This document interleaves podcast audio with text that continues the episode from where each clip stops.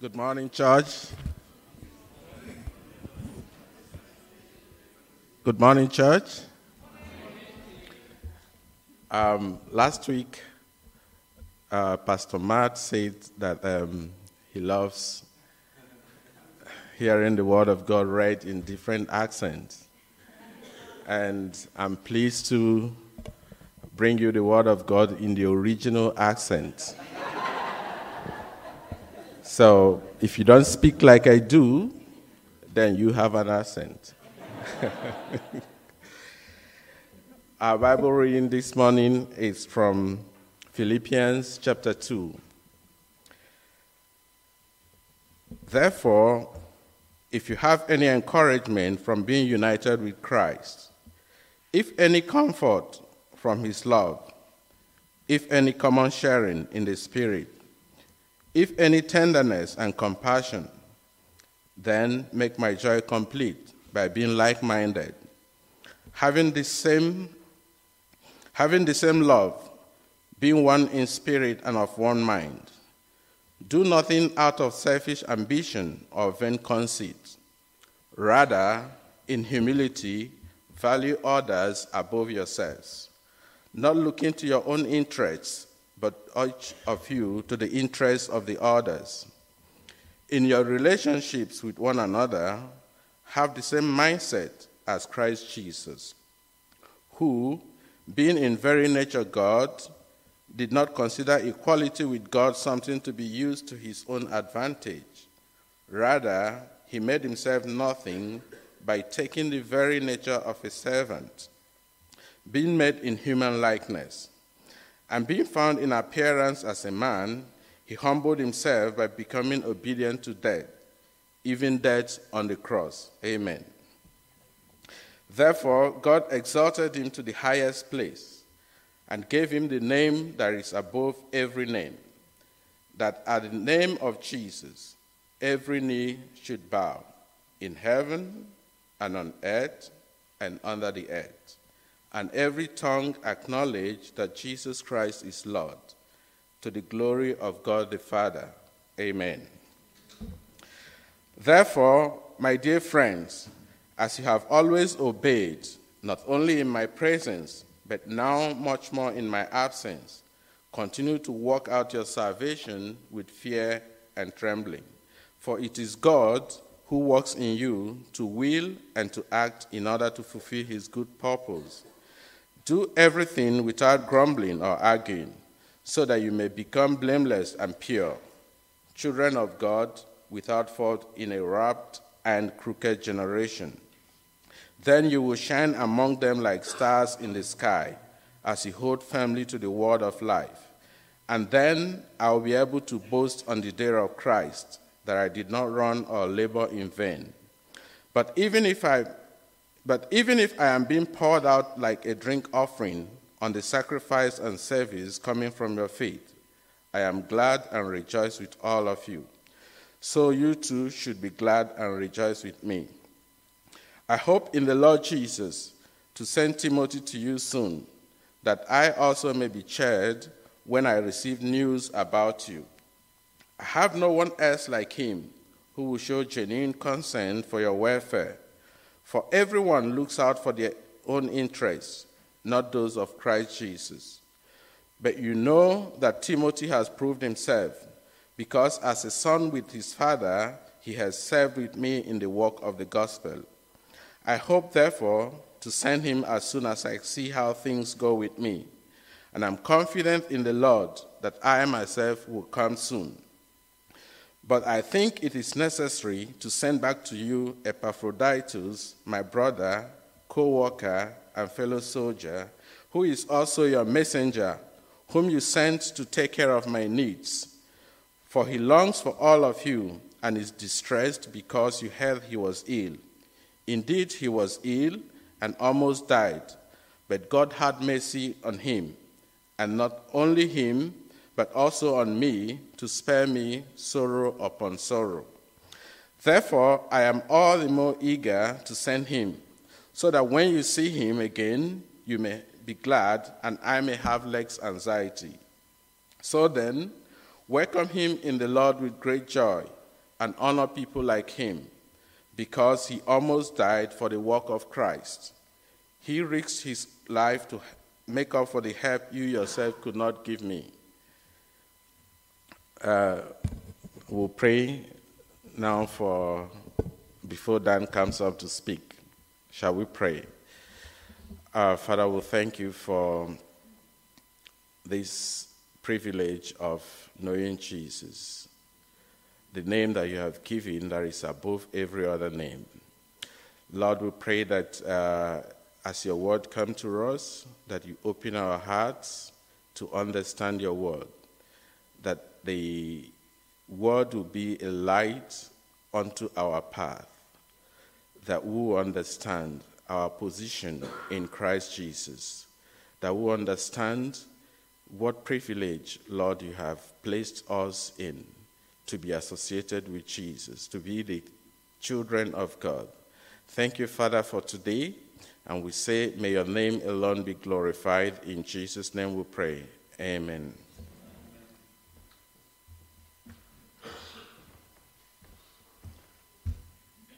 Amen. Thank you. So I'm putting the Bible on the floor, but I've got another one.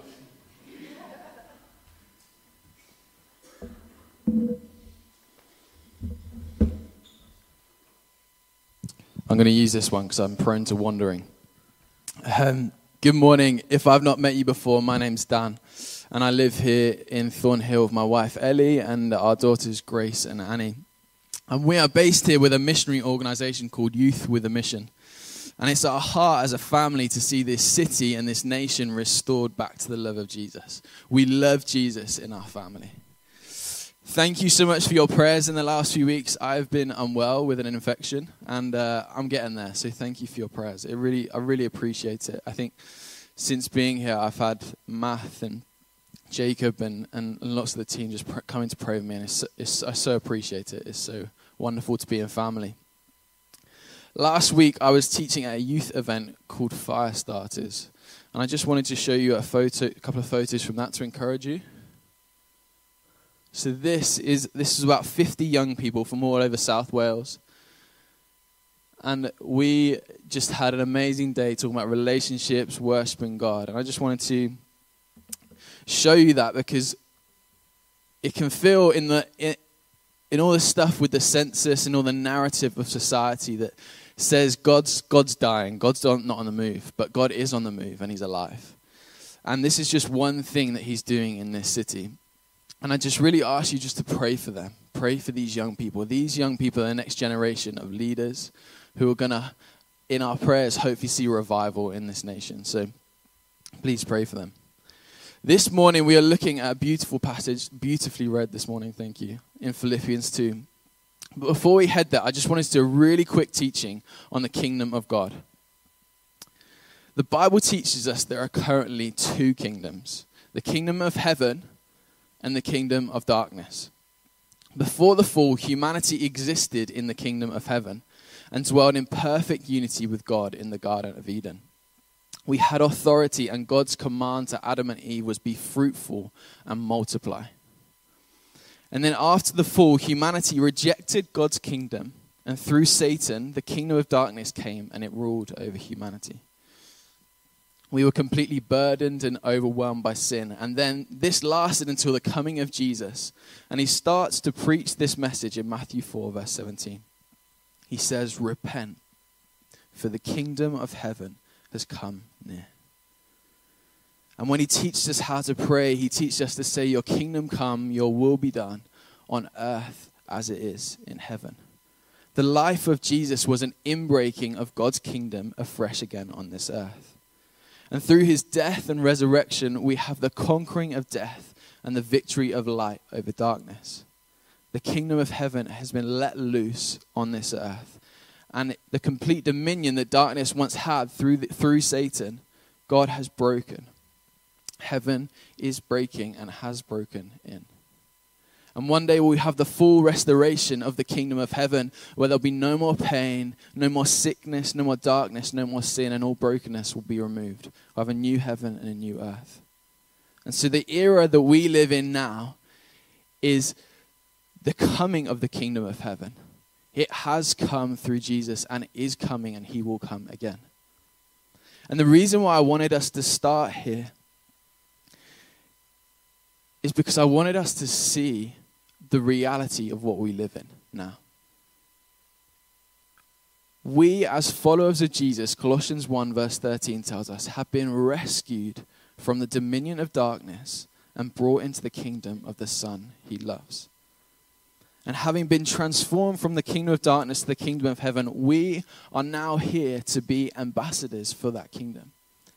Have you stopped to ask yourself the question recently why am I here? Well, the Bible tells us we're here to be ambassadors for the kingdom of heaven. When we're saved, we don't just get taken up and whisked away to heaven. We are left here to be ambassadors for his kingdom and to see others come to know him and love him and join in his kingdom. What we were, our old selves, as Paul talks about in Romans, has gone, and we are born by the Spirit into new life. And it might feel a bit random. Why is this important? Why am I starting here? Because obedience is now possible through the empowering of the Holy Spirit, and because the kingdom of heaven has broken through to this earth. The great 19th century evangel- South African evangelist Andrew Murray said this. He said, Nothing does more harm in the church of Christ than the secret thought that obedience is impossible. Nothing does more harm in the church of Christ than the secret thought that obedience is impossible.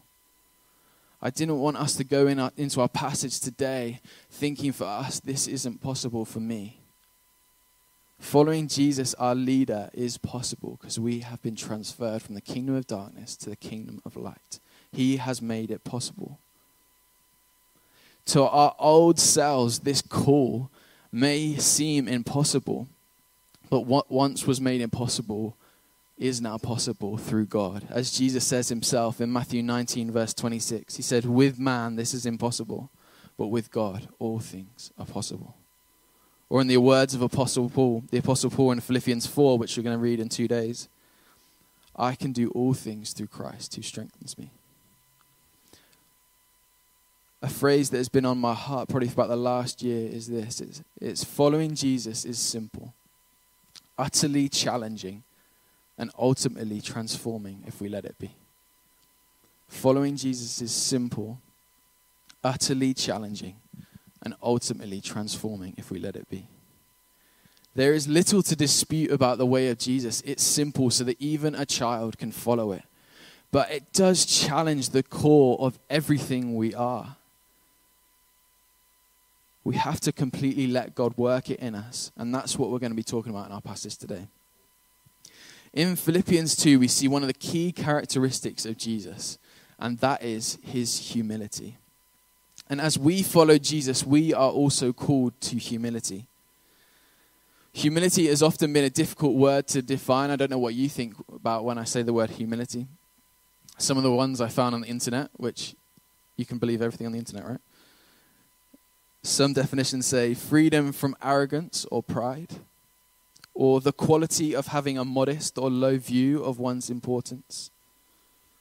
Other definitions include notions of service or lowness. And I think there's some real truth in these definitions. But I think they all fail to properly define what biblical humility is, and that's because humility is found and defined by the man Jesus. His life is the perfect model of humility. We see this at the center of our passage today, verses 3 to 8.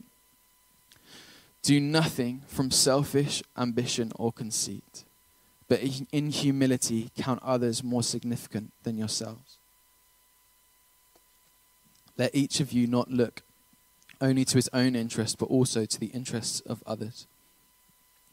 Have this mind among yourselves, which is yours in Christ Jesus who, though he was in the form of God, did not count equality with God a thing to be grasped, but emptied himself by taking the form of a servant, being born in the likeness of men.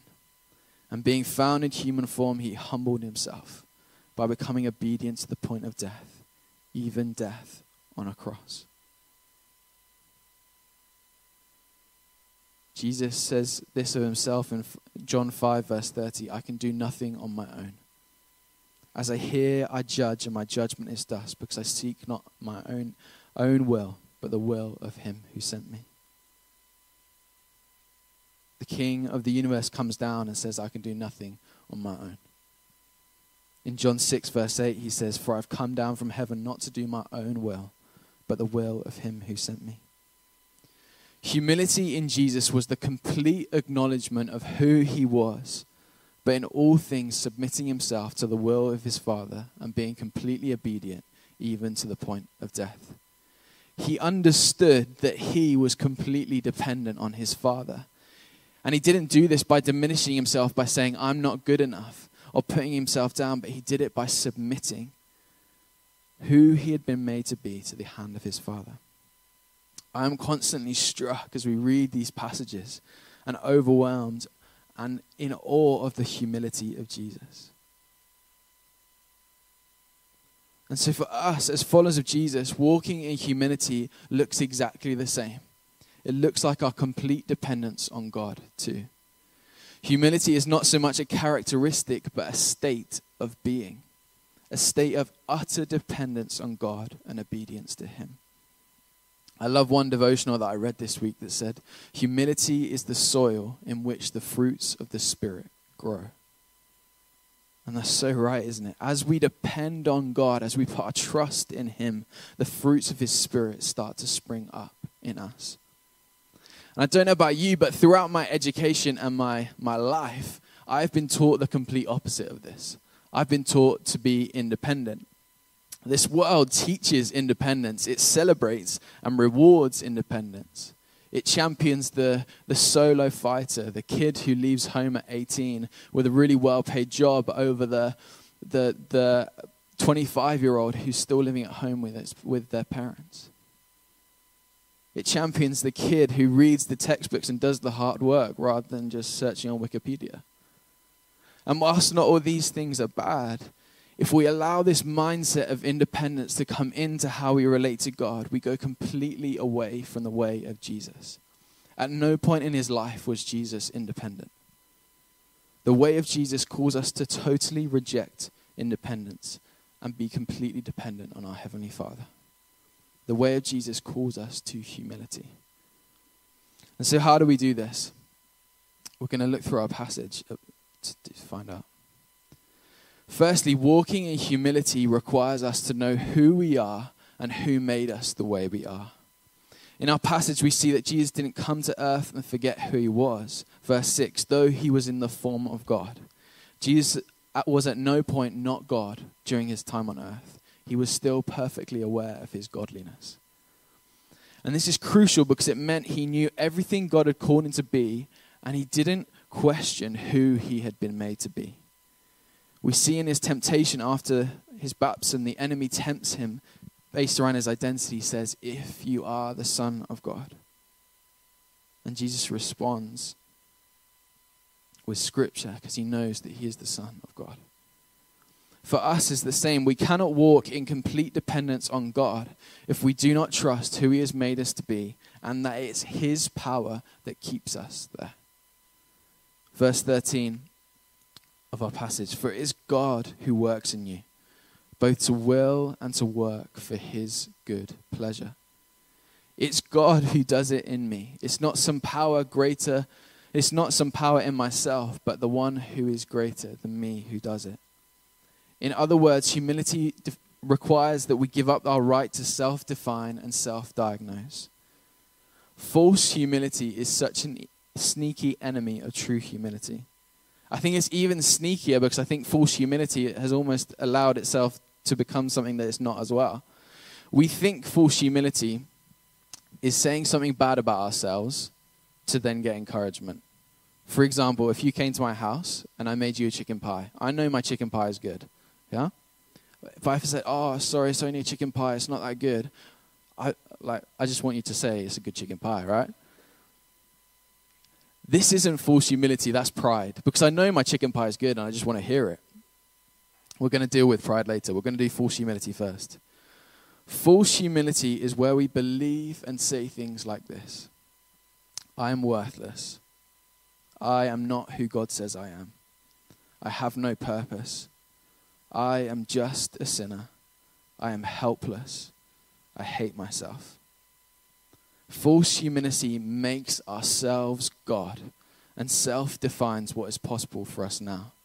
It does not submit to what God says and doesn't submit to the call of Jesus to follow him.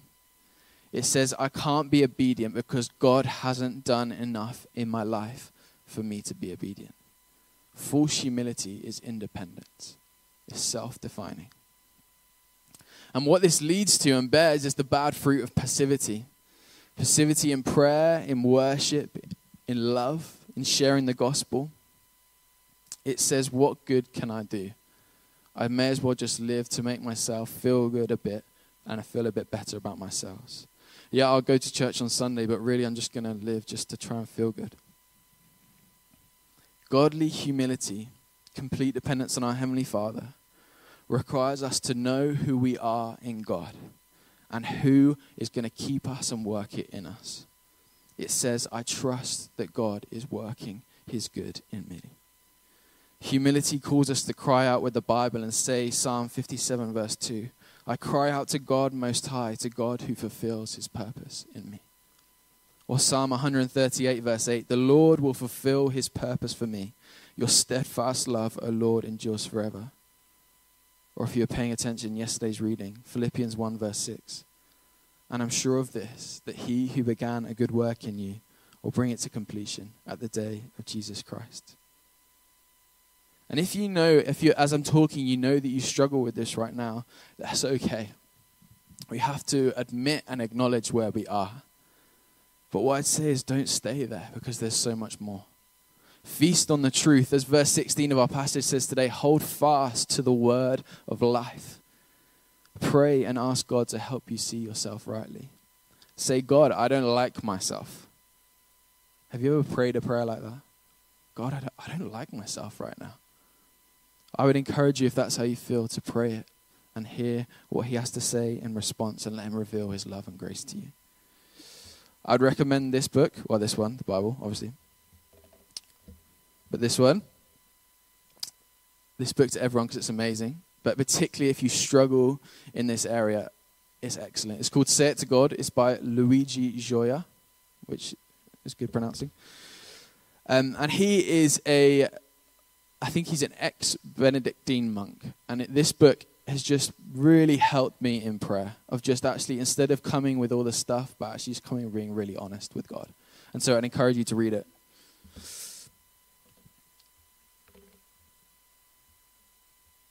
secondly to walk in humility we need to know who our lord is. In this passage we see i don't know if you noticed we see four examples of men who knew their, who their lord was. Firstly, Jesus, verse 7 to 8, but emptied himself by taking the form of a servant, being born in the likeness of men, and being found in human form, he humbled himself by becoming obedient to the point of death, even death on the cross. He knew who he was obedient to. Number two, Paul. Even I, even if I am to be poured out as a drink offering upon the sacrifice, sacrificial offering of your faith, I am glad and rejoice with you all.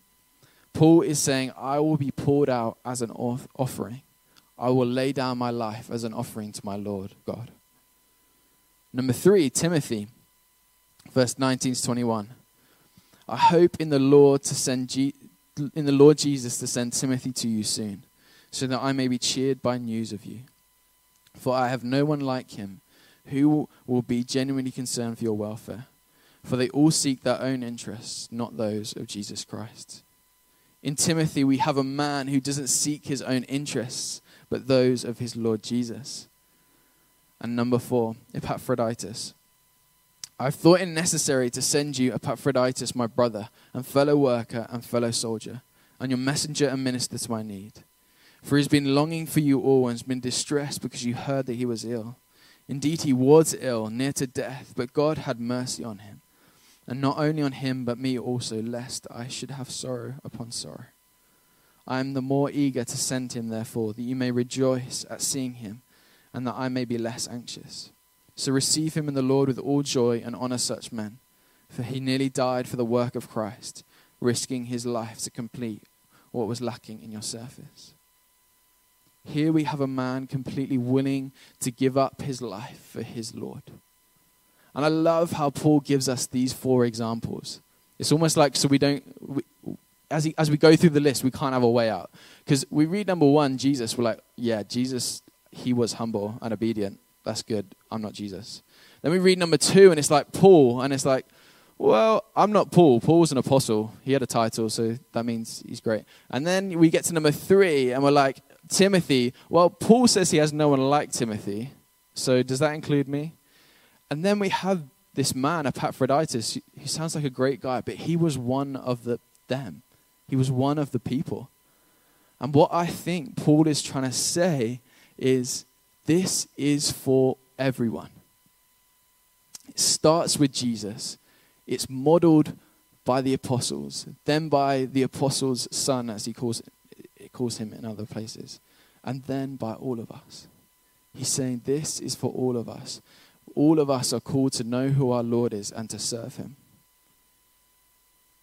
When being transformed from the kingdom of darkness to the kingdom of light, we gave up our right to live for ourselves and for our own glory. We became obedient sons and daughters of the King and we live to serve him. We have a new Lord. And humility requires us to know who our Lord is.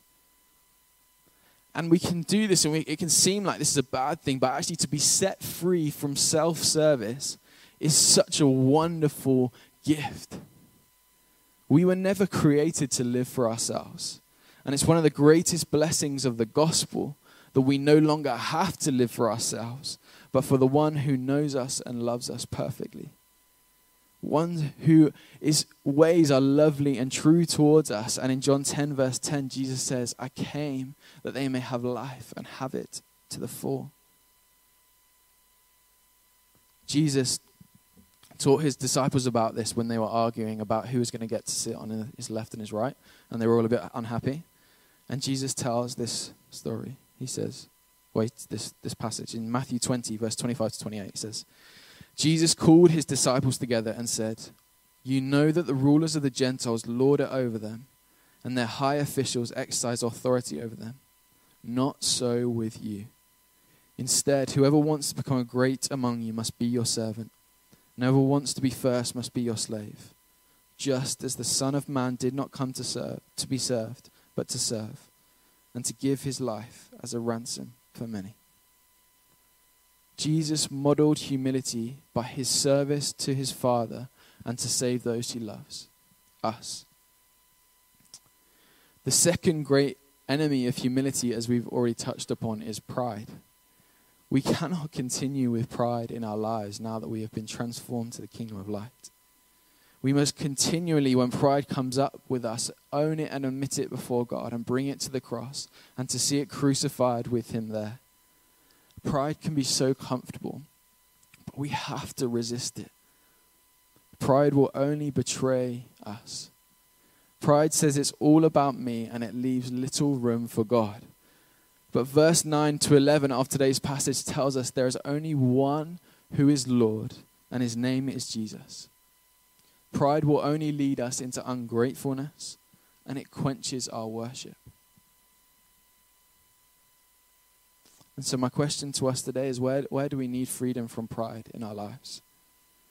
Where are you living for yourself and not in service to your Lord? Where do you have to be right and it stops you from loving others? Where are you trying to take the speck out of your brother's eye whilst you have a plank in your own? Around six months ago, I was feeling overwhelmed by the pressure that I had to be at all. That I had to know everything and that I could never make mistakes. And that I was going to be this thing for all people. Even, as I said at the start, wanting to see this nation change that it's almost like I had to see this nation changed. But this is pride. It was pure arrogance of me to even get to the point where I thought that I could do it all. But the Lord, as He always does, in His love, gently brought me away from my pride and reminded me that He is God and that He never asked me to be all things for all people and to know everything. God just asks us to be available and depend on Him. He has all the solutions, and in Him is all wisdom. He has life, and the wonderful thing about God is that He just wants to do it with us. He wants us to be ambassadors for His kingdom. And as we're doing this, I wrote this in my journal. Idhak. It sounds fancy Latin word, but I do not know Latin. And it stands for I don't have a clue. Sometimes we want to have a clue and we want to do it our own way. But what this little phrase reminds me is that compared to God, I know nothing. And that's okay. I don't even need to have a clue. All I need is to seek Him, come to Him, and to do it with Him. Never in my life does God ask me to know how to do it by myself. He always just wants me to come and be dependent on Him. And what could be dangerous about this phrase is I could say, I don't have a clue, so I'm just going to sit here, put my backs against the wall, watch Netflix, and not do anything in my life. But that's not what this is about. I don't have a clue, but I'm available. God, would you use me? I want to do it with you. Walking in humility requires us to know who we are and who made us that way. And it requires us to know who our Lord is. Without grasping these two things, we will either walk in false humility or we'll walk in pride or we'll do the toxic combo of both. and so, as we finish, what is the fruit of humility? Why walk in humility? We find the answer right at the start of our passage. Verses 1 to 4. So, if there's any encouragement in Christ, any comfort from love, any participation in the Spirit, any affection, and any sympathy, the answer to all those things is there is, yeah?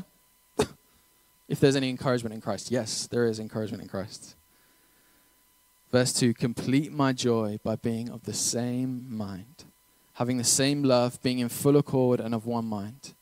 Do nothing from selfish ambition or conceit, but in humility count others more significant than yourselves.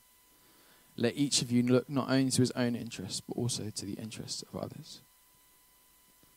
The fruit of humility is that we will have the same mind, the same love, being in full accord and of one mind. Because we will all say, I don't have a clue. Let's seek the Lord together. And we will gain his mind. We will have the mind of Christ. People will be cared for when we walk in humility, and no one will go without like the early church in Acts. We will also become people of peace who have put off grumbling and disputing, like verse 14 calls us to. I don't know how you felt when you read verse 14, but like to put off grumbling and disputing, I, I think that's one of the key ways the church has really failed in bringing the message of Jesus to this world is by our disputing and by our grumbling. We have to learn to be able to put it, this, put it aside, not to be passive, but to center around the man that is Jesus and who he calls us to be. You might remember when I talked in the summer about Judah, I talked about how the world is enslaved and needs to be set free. The world needs people of peace. The world is crying out for people of peace. As we walk in humility, we will walk in peace. And we will be able to introduce them to the man who is the Prince of Peace, Jesus. And I think one of the greatest fruits of humility is that we will become great men and women of prayer. Complete dependence on God brings us to the place of regular and extended communion with God through prayer. It leads us to prolonged and persevering intercession for our nation because we are so dependent on God that He would bring His kingdom here on earth. I know for me, this is something that I long for. And, th- and this is what this phrase brings me to is a place of prayer. God, I don't know, I don't have to know, but I know that you know, and I want to seek you. There are so many brut- beautiful fruits to humility. And I think the question that I wanted to put to us all today, to myself included, is, is will we walk in it? Will we take the words of this passage and the words of the kingdom of heaven seriously? And in doing so, in walking in humility, in walking like Jesus, will we join him in his mission to see his kingdom come to earth? Amen. Okay. If the band could come back up, I'd love us just to pray together.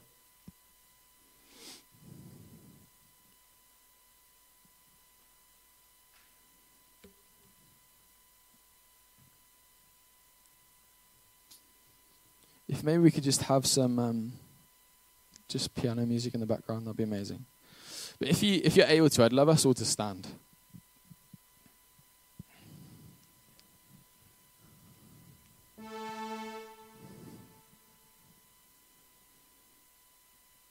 And I don't want us to rush on from this moment.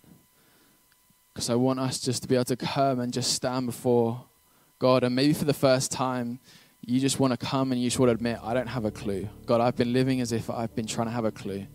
But I recognize that you have it all for me. That you are everything that I need. And so if you if you'd like to, then I encourage you just to close your eyes, just have this moment just between you and God.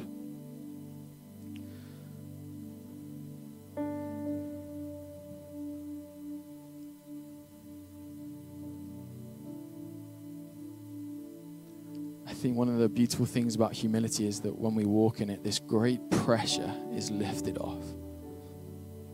And so, God, right now in this room, I just ask that you're that you would just release any pressure that has been placed on us. Pressure from ourselves, pressure from the world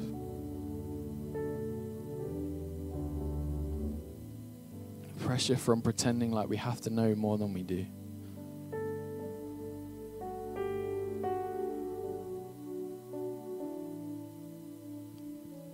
And Holy Spirit, we just ask for your peace right now that will come in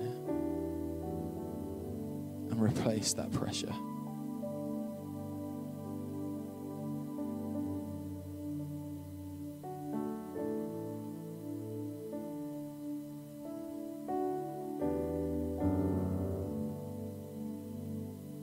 Of humility is to be completely dependent on God.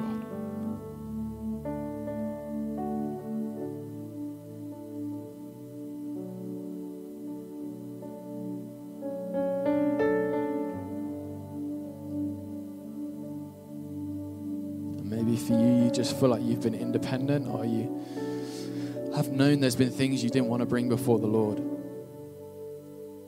Maybe you were afraid, or maybe they, they just felt too dear. And I just feel this moment right now is just for us, just to bring those things.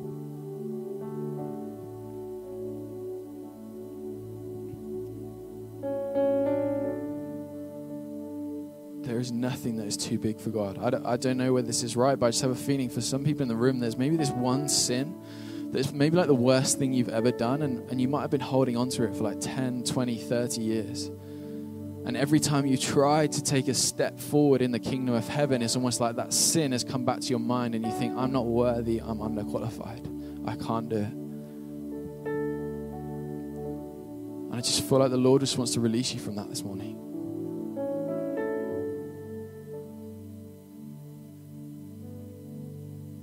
Because it was never about what you could do, it was about what He has done. He longs to walk with you, to flow through you.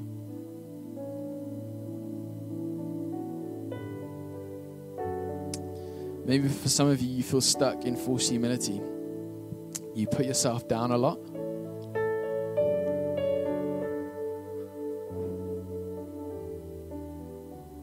I just feel, uh, in the gentlest way, I feel like God's saying, Enough as a father would say to a child, enough, that is not who you are.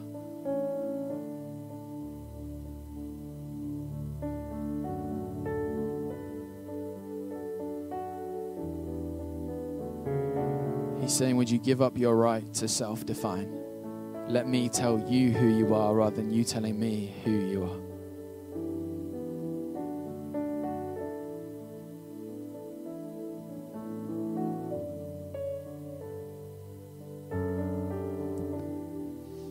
Worship in a sec, but maybe just you just feel stuck with pride as well. You're like, I want to do it my way. I want to be right. I don't want to admit that actually I was wrong.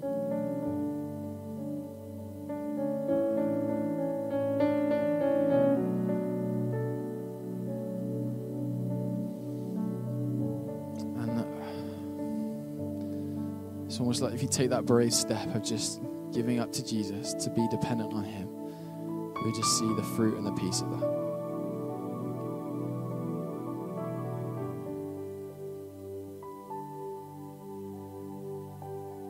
Just as we go into another song, I would just encourage you just to meditate on the fact that Jesus has done it all.